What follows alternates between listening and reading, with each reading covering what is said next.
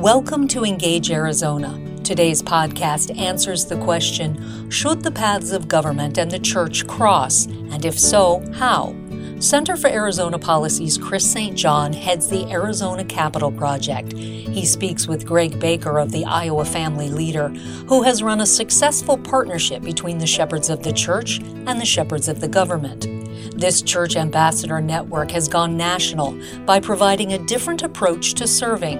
Here now is Chris St. John with part one of Shepherd to Shepherd.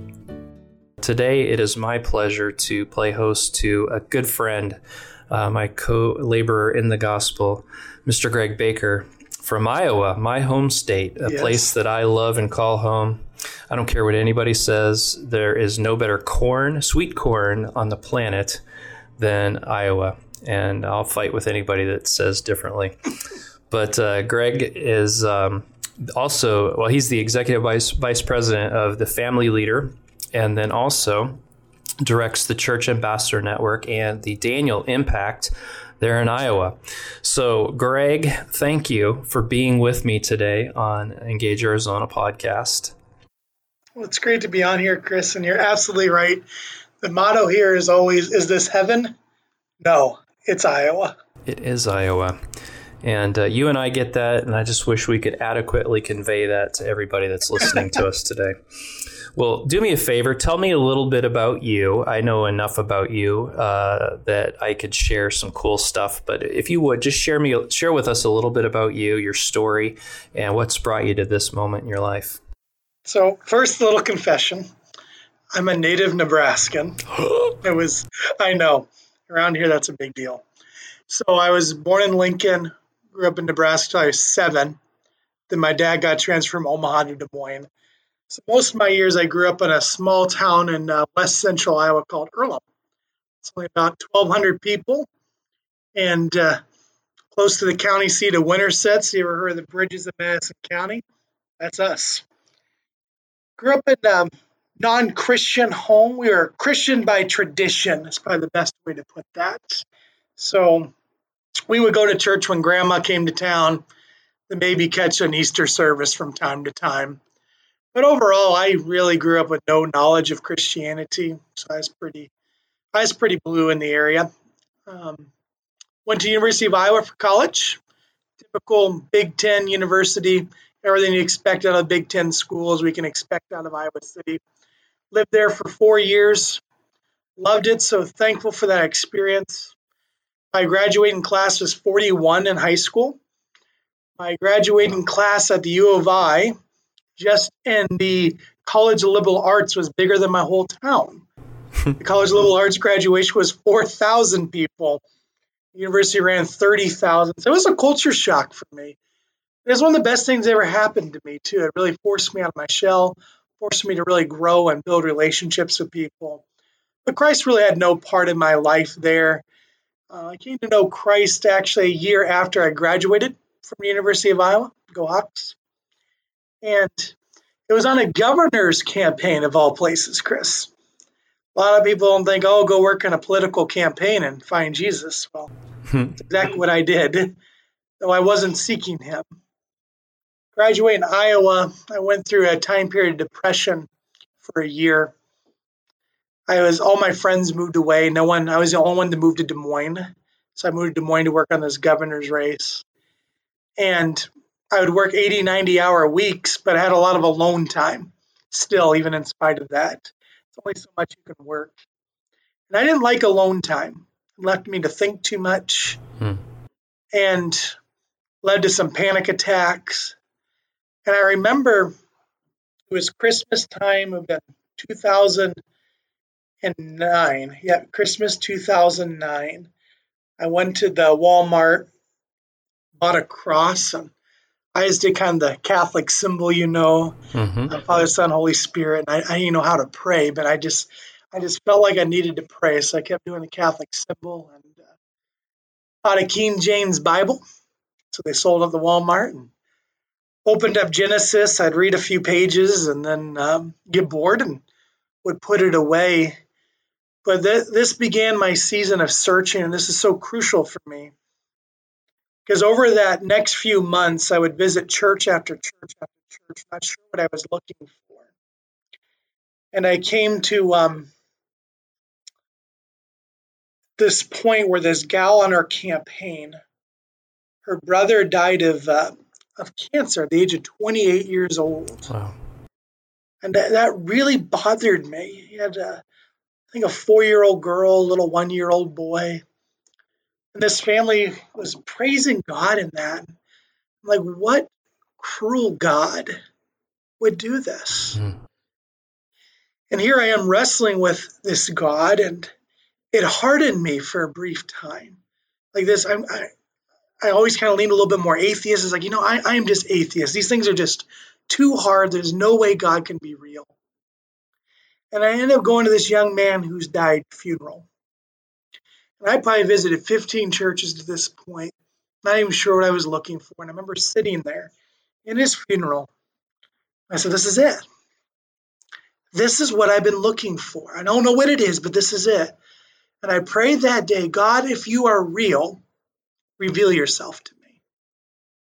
And one week later, um, this gal that we worked with, she would leave the campaign to help her family as her brother had passed and she left behind uh, the two young kids. The gal that later became my wife, Ashley Pospischel at that time, came to work on this campaign, and she's what they called a new believer. And I remember being offended by that. Like, what in the world is she? Was she a Muslim before? Like, what do you mean, a new believer?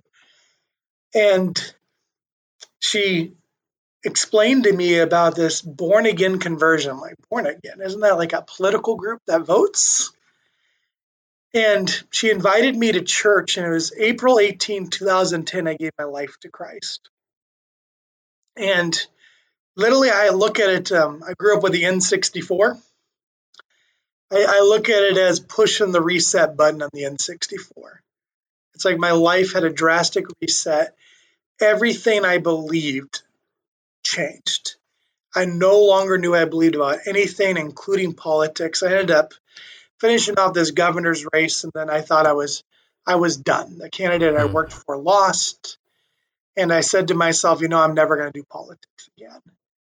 And I worked for Non-Union Teachers Association for quite some time.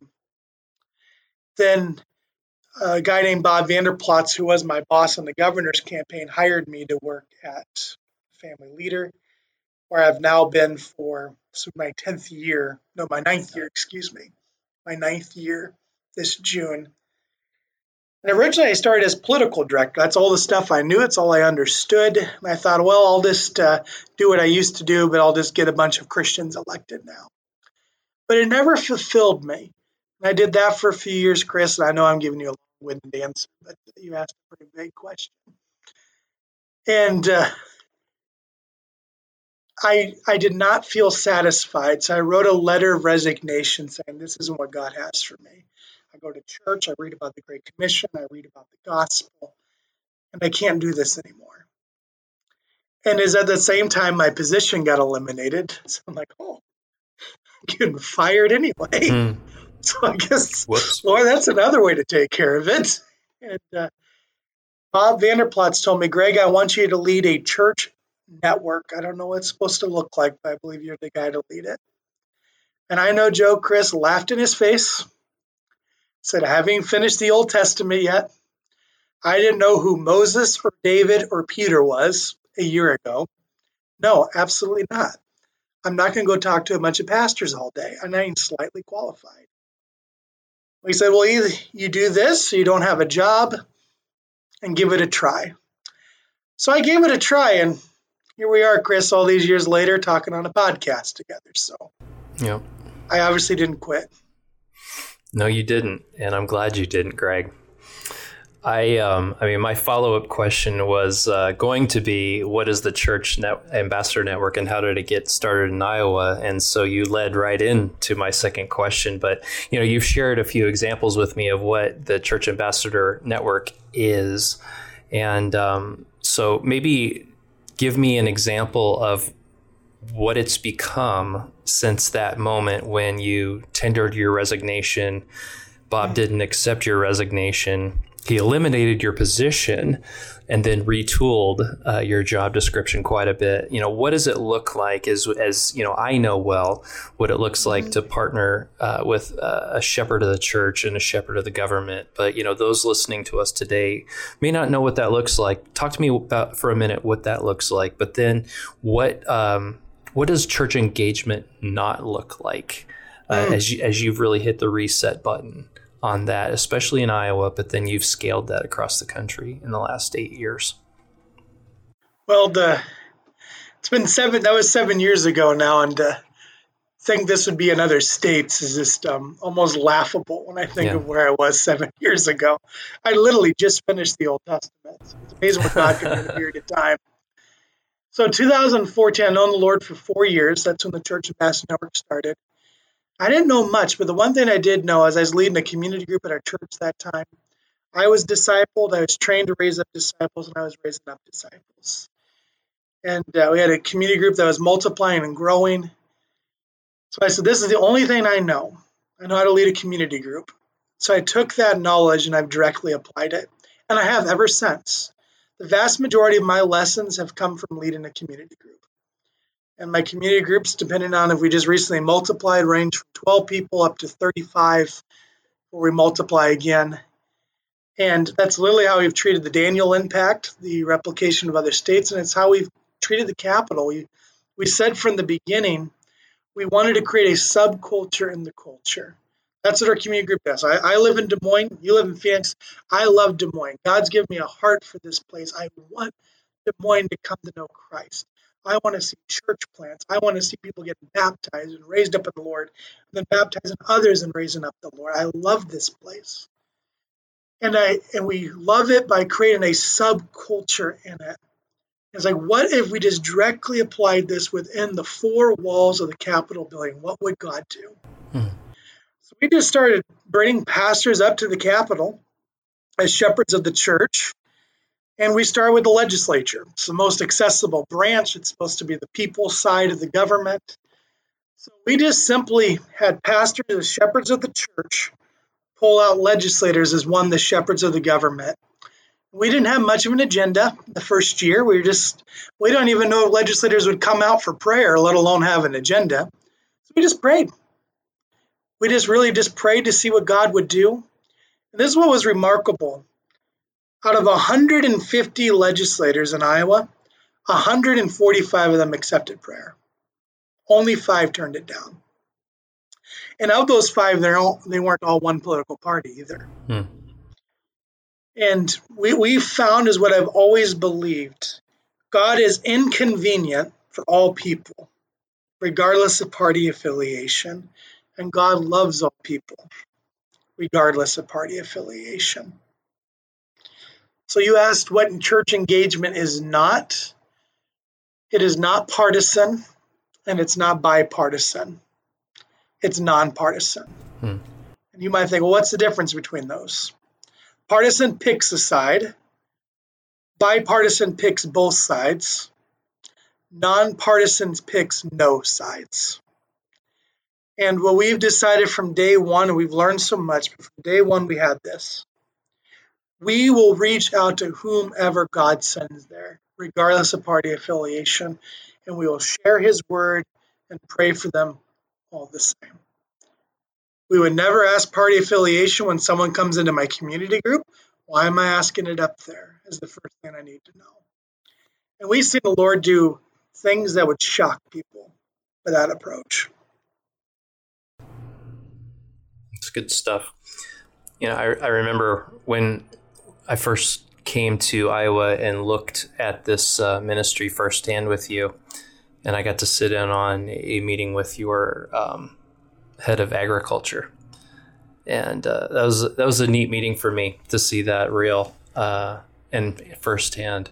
Maybe if you could just explain that meeting, or you know that kind of a meeting that you have with someone who is um, in high office, uh, you know, holds a lot of responsibility at, in at state level, and and what you want to convey to someone that sits in in high office, what you want to go away. Uh, leaving them with uh, what that how you structure that kind of a meeting and and um, yeah Just just unpack that a little bit for us. Absolutely. So we minister to all three branches of government now legislature, executive, and judicial.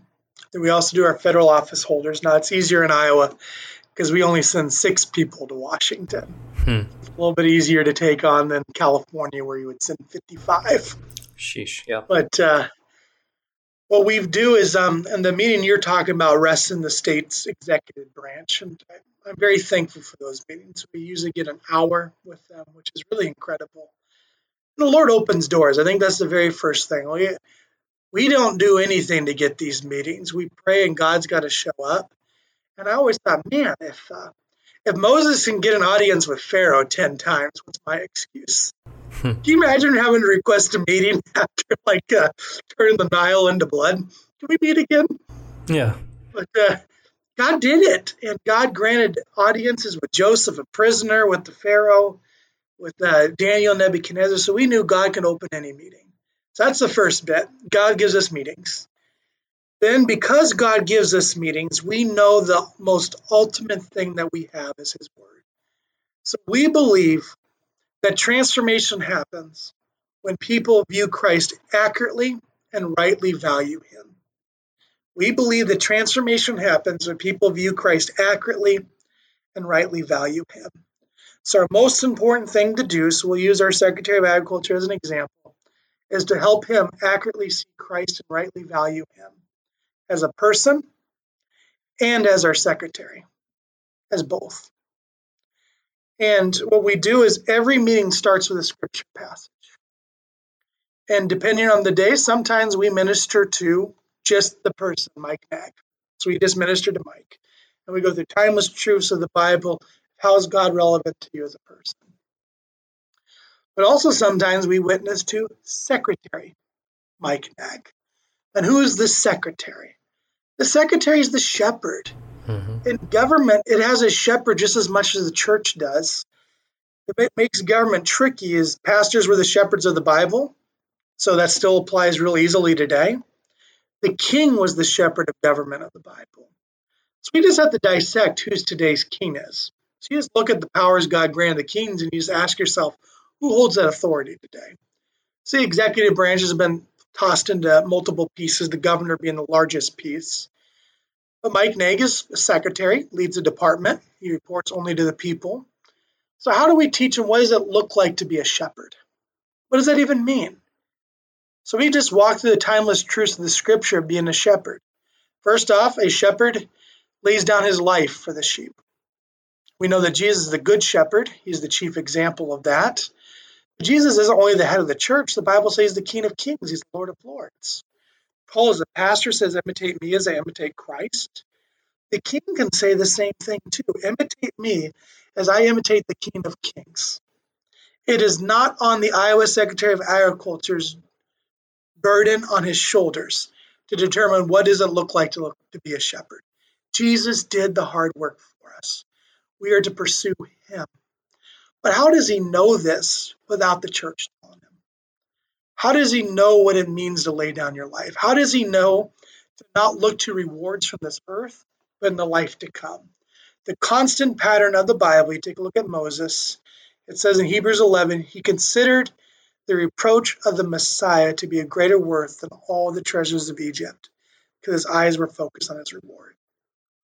You ever wondered why, how in the world did Moses not quit his job? How did he not like? Why did he even not like? Let alone a two week notice. Why didn't he just quit on the spot? Why did he endure that for forty years? It says right there. He considered the reproach of the Messiah to be a greater wealth than all the treasures of Egypt. Why? Because his eyes were focused on his reward. Mm-hmm. Some will focus on pleasing people. Jesus calls them hirelings. In the political world, that's a politician. Some will focus on building their own name and achieving power and wealth. Jesus calls that the thief. and the political world's the tyrant. While others will look to the life to come. They will look to the chief shepherd for the reward and they will lay down their lives for people. That's the good shepherd. and the political world, that's the statesman. So, how do we bring these timeless truths to life for them? And then, lastly, how do we help them solve the deepest needs in our communities? when the world falls apart in town, disaster, whatever it is, comes through, people turn to the church and the state. Thank you for listening to part one of Shepherd to Shepherd, a discussion with Greg Baker. Please listen to part two for Greg's insights on building relationships with lawmakers on both sides of the aisle to find common ground on public policy.